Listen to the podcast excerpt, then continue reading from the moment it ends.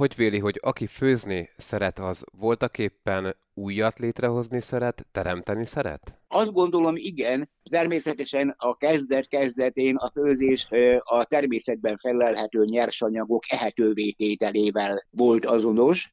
Aztán a későbbiek folyamán, amikor, amikor volt nagyobb választék a felelhető anyagokból, vagy amikor éppenséggel arról volt szó, hogy az anyagot már rohadtul unjuk, és kéne vele valamit csinálni úgy, hogy újszerű és étvágygerjesztő legyen. Ilyenkor lépett elő a kreativitás igénye. Szerintem ez a kezdet kezdetén már megnyilvánult, hiszen a legelső szakácskönyvek is bizony, bizony jelentős gasztronómi képzelőerőt sukároznak. A mostani szakácskönyve ugye évszakok ízei címet viseli, és itt alapanyagok szerint, sőt ugye évszakonként vannak ő, csoportosítva az egyes ételköltemények. Ugye Régen a őseink nyilván, és nem kell sokat visszamenni az időbe, úgy főztek, hogy ami éppen az adott évszakban megtermett otthon a kis kertben, alapanyag, azokból válogattak, most pedig már jó szerint úgy főzünk, hogy elmegyünk valamelyik szupermarketbe,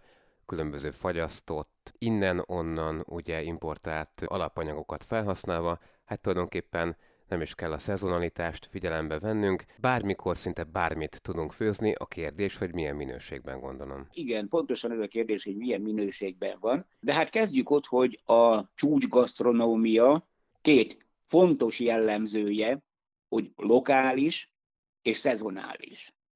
Tehát a csúcsgasztronómia amennyire lehetséges, helyben termesztett, és lehetőleg biominőségű, tehát vegyszermentesen termesztett, ahogy az őseink is csinálták, alapanyagokra támaszkodik, és olyanokra, amelyek akkor nőnek, akkor teremnek, akkor, akkor vannak a csúcson, amikor az belőlük készült, belőlük tervezett étel éppen elkészülni fog. Tehát a legjobb az, hogyha az ember ki tud menni a kertjébe, vagy ki tud küldeni valakit a kertjébe, és le tudja szedetni vele az éppen legjobb minőségű életerejük teljében levő zöldségeket, gyümölcsöket, ezt azt, azt, ami a kertben egyáltalán létezik, és abból ott a helyszínen e, tud csinálni valamit. Ebben már a lokalitás és a szezonalitás is egyszerre van jelen. Természetesen éttermet működtetni olyan módon, hogy, hogy az szigorúan lokális is legyen, és szigorúan szezonális legyen, az nagyon nehéz dolog.